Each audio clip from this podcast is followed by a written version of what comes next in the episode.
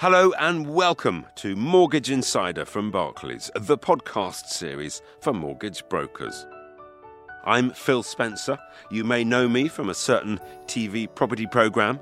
What you might not know is that I trained as a surveyor and launched and ran one of the UK's first ever property search companies.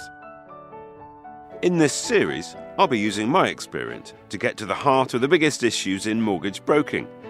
You'll hear from industry leaders, brokers, as well as Barclays' own in house experts.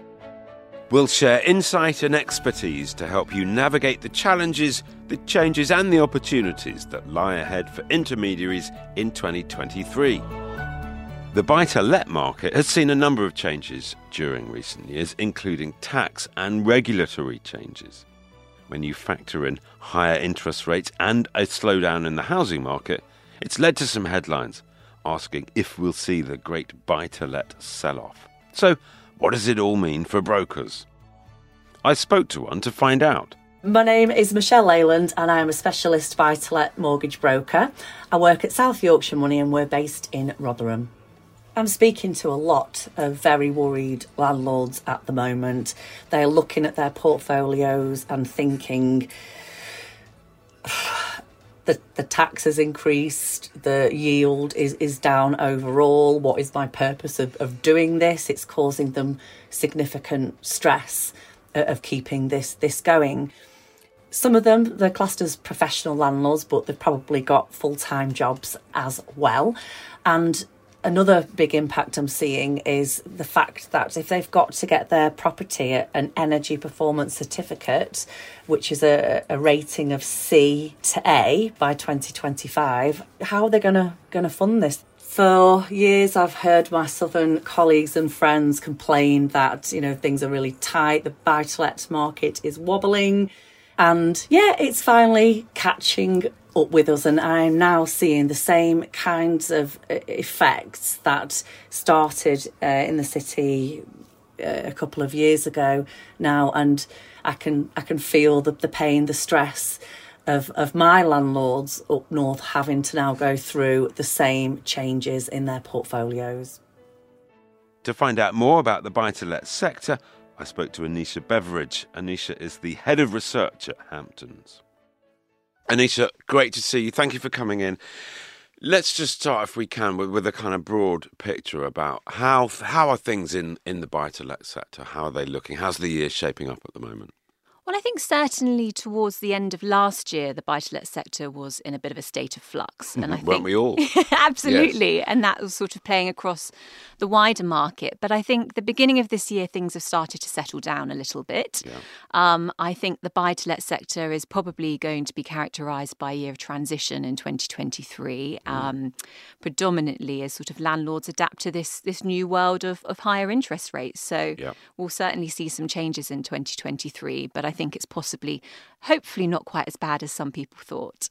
Let's. Can you could you just expand on the changes because there was so there was so much uncertainty back end of last year, as you say, and there was an awful lot in the press about landlords are going to sell up, everyone's going to leave, buy to let doesn't make any sense anymore. They're struggling to make ends meet, and and I was deeply worried at the time that if all the buy if if a, if a large number of buy to let investors sold up because they couldn't make the numbers stack up, then rents would rise because tenants have lack of choice. Is that actually happening? Not necessarily. Um, we didn't see too many signs of landlords selling up last year. Um, so, for example, landlords made up around 15% of all sellers in 2022. Mm. We've seen a slight rise in January this year, but that's quite an odd month. So, we're waiting okay. to see a little bit more evidence of that. And I think interest rates have fundamentally changed the sums for a lot of landlords. Mm. Around 70% of landlords own their buy to let with a mortgage. Um, but a lot of that group don't necessarily don't have huge levels of debt. They've been in the game for a number of years. They've accrued equity in those homes, yeah. and so actually those higher interest rates don't make quite so much okay. of a difference. So, what about the, the tapering of the tax relief? Because that that's been a big change. Yeah, absolutely. And I think that's been probably the biggest change to the to the mm. profitability of buy to let that we've seen. Um, and when you combine that with with higher interest rates for the average landlord in Great mm. Britain, who's probably earning maybe around a six percent gross yield, um, if they're a higher rate taxpayer, it probably means that they'll be making a loss this year, which is mm. one of the big things behind this change. But um, lower rate taxpayers, limited company tax yes. Um, taxpayers as well, of which we've seen a lot more of over the last few years. Of people putting their portfolios into a limited company. Yeah, absolutely. That's been one of the ways to, to get around the, the changes, uh, okay. the tax changes. So a lot more limited company um, activity happening, and they're obviously taxed in a different way. Yeah. So they can still offset their mortgage payments from their tax bill, which mm-hmm. softens mm-hmm. the blow a little bit. a little bit. A little bit. Uh, but of course, we've got the EPC regulations that, that we're not quite sure how that's going to pan out yet. But I mean, these are perhaps not so much topics that brokers need to concern themselves with, but certainly landlords are, are, are conscious of that. Having said all of that, yields are probably on the rise, are they? House prices falling slightly, rents rising slightly, high demand. Uh, yields must be tipping upwards. Fractionally, we're, we're yet to see it play out in the data, um, okay. mainly because most of the house price data isn't showing considerable house price falls yet. So okay. um, rents are still rising around the 8% mark across Great Britain. Um, house prices have pretty much been matching that like for like across, across um, overall. Yeah. Um, but I think this year we will likely see house prices stagnate, if not see small house price falls. But the risks are weighing on house price growth we think are actually going to bolster rents. So yes. we still seem yeah. to think that rents will rise around 5% uh, this year and into 2024 okay. too. So all swings and roundabouts. It does. It, yes. it does. That keeps us interested. I, have got a, a, stat here that I, I picked out. In, in November 22, the average landlord nearing the end of a buy to let mortgage with a 75% LTV will likely face a 151% increase in mortgage payment or £4,500 extra a year. Rents would therefore need to rise by 33% to keep pace. That I kind of read that and went, whoa, that's that's quite full on. That, those are big numbers. Yeah, it's scary. Mm. And again, it's higher rate taxpayers who will probably fall into a loss if they're in that sort of situation. Other landlords might be okay. Yeah. Um, and of course, that's maximum leverage too. So that is remortgaging your property at the maximum 75% LTV, which for a lot of landlords now doesn't make the sum okay. stack up. Okay. Um, I'd, I'd be fascinated to get your your your perspective on whether the profile of buy-to-let landlords is changing. What are you what are you seeing out there in terms of age or experience? So I think one of the one of the things that we're interested to track at the moment is we're wondering whether some of the landlord sell-off is coming back to the fact that it was around 25 years ago that the buy-to-let mortgage launched, um, okay. and I think a lot of people that sort of grew with the private rented sector and bought in quite early yeah. are probably nearing retirement yes. age now. Yes. Um, so I think the new wave of landlords that we're starting to come through are more professional. More of those are using limited companies to to fund their purchases and keep their portfolio.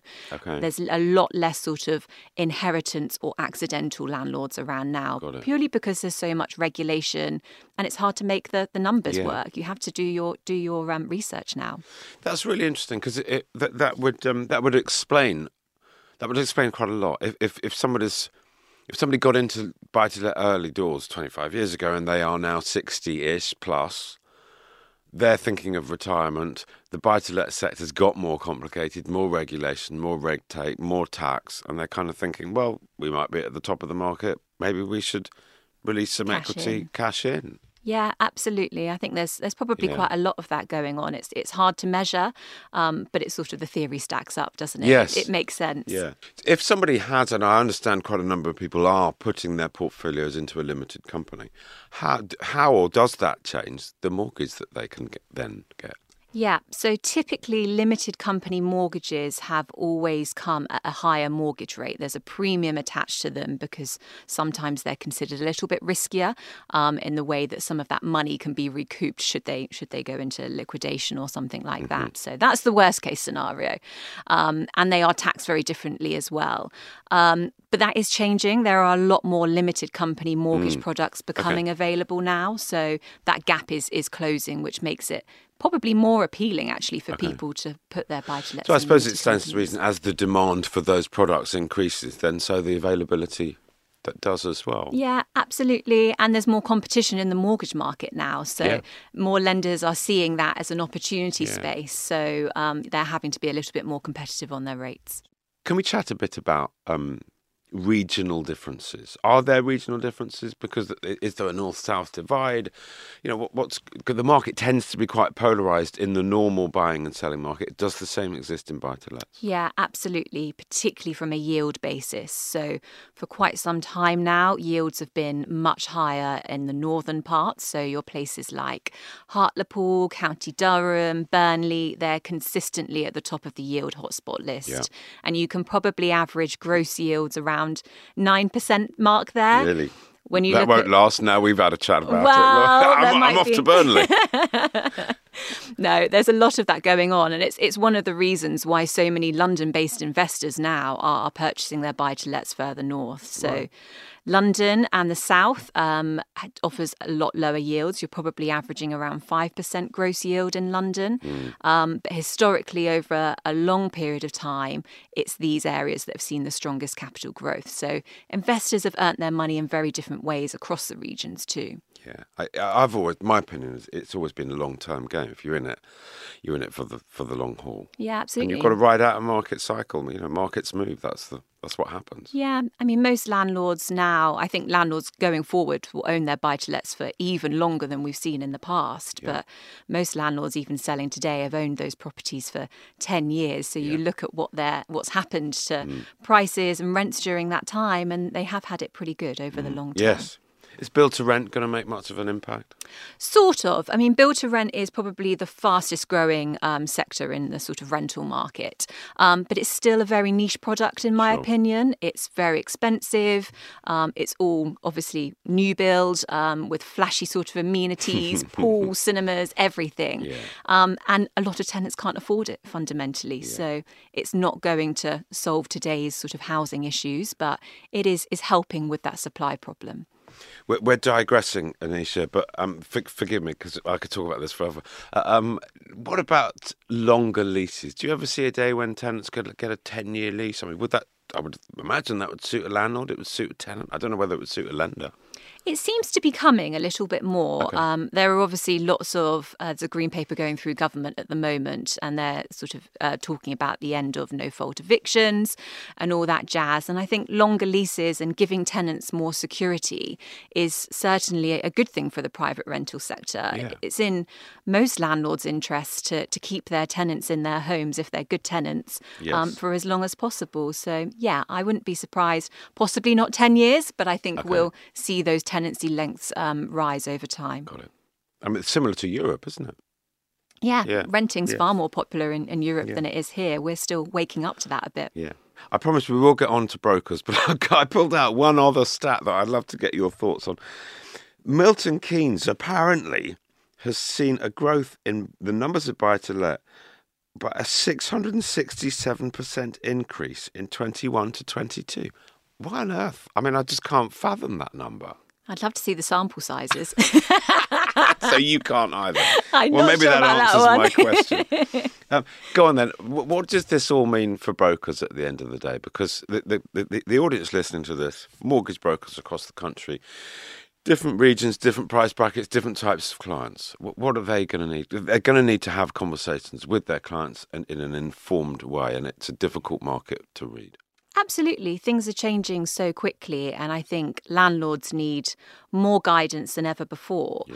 And I think typically, and most landlords would probably knock on a broker's door and say, Look, I just want to remortgage my buy to let, find me the lowest interest rate possible. Mm. I think today they need scenario planning and they need help looking at is it worth paying down debt on that mortgage? What's the opportunity cost of doing that? Okay. If they've got big portfolios, is it worth selling one perhaps property and kind of minimizing putting that cash into others? Yeah. There are lots of different options, never mind the length of fixes and the rates available on those. So I think it's guidance and scenario planning is, is really key for investors going forward. Mm. You've got to be more strategic nowadays. Absolutely. The easy money's gone. That's that's over. That ship sailed. We've got to think about it very strategically and carefully. Yeah, absolutely. I think gone are the days where landlords would typically be able to buy a property, remortgage it in a year or two's time, mm. max out their leverage to take to take money out of it and reinvest. Um, generally, at seventy five percent LTVs, that the numbers don't make sense anymore, or you're approaching it with a very long term view. Sure. So yes, it, yeah. it's changed fundamentally. Yes. Um, and you know, a lot of these landlords will be very sophisticated investors, but actually they they don't work in the mortgage markets on a daily basis, and, and it will be down. They will lean on the brokers. Yeah, absolutely. For advice. Yeah, I mean, brokers know what rates are available, and mm. that, as we've seen over the last six to seven months, that's changing every single day, if not by the hour at times. yes, yes. So, yeah, buy to let landlords can do their own research, but yeah. it's, it's brokers that normally should be able to give the best advice. Mm. And of course, it's also um, every situation is different. Every every investor's own plans are different. So so what may suit one won't suit the next one. So you know, brokers will have to be informed and on their game. Yeah, and I think again it comes down to what does the landlord want from their buy to let portfolio? Are they nearing retirement and are thinking of selling selling yeah. some of those? Do they want to pass it on through inheritance? Do they are they just starting a portfolio? There are so many um, different actions that, that landlords can take based on their kind of longer term strategy mm. too. Aneisha, you made me reflect on my portfolio. I'm off to see my broker. Um, lovely to talk to you. Thank you so much. Really, really great stuff. Thank you. You too. That was Aneisha Beveridge, Head of Research at Hamptons. The views expressed by external guests in this podcast are their opinions only and do not necessarily reflect the views of Barclays. Thanks for listening to Mortgage Insider. I'm Phil Spencer, and this has been a fresh air production for Barclays please rate, review, and follow the podcast on Apple, Spotify, or wherever you get your podcasts. See you next time.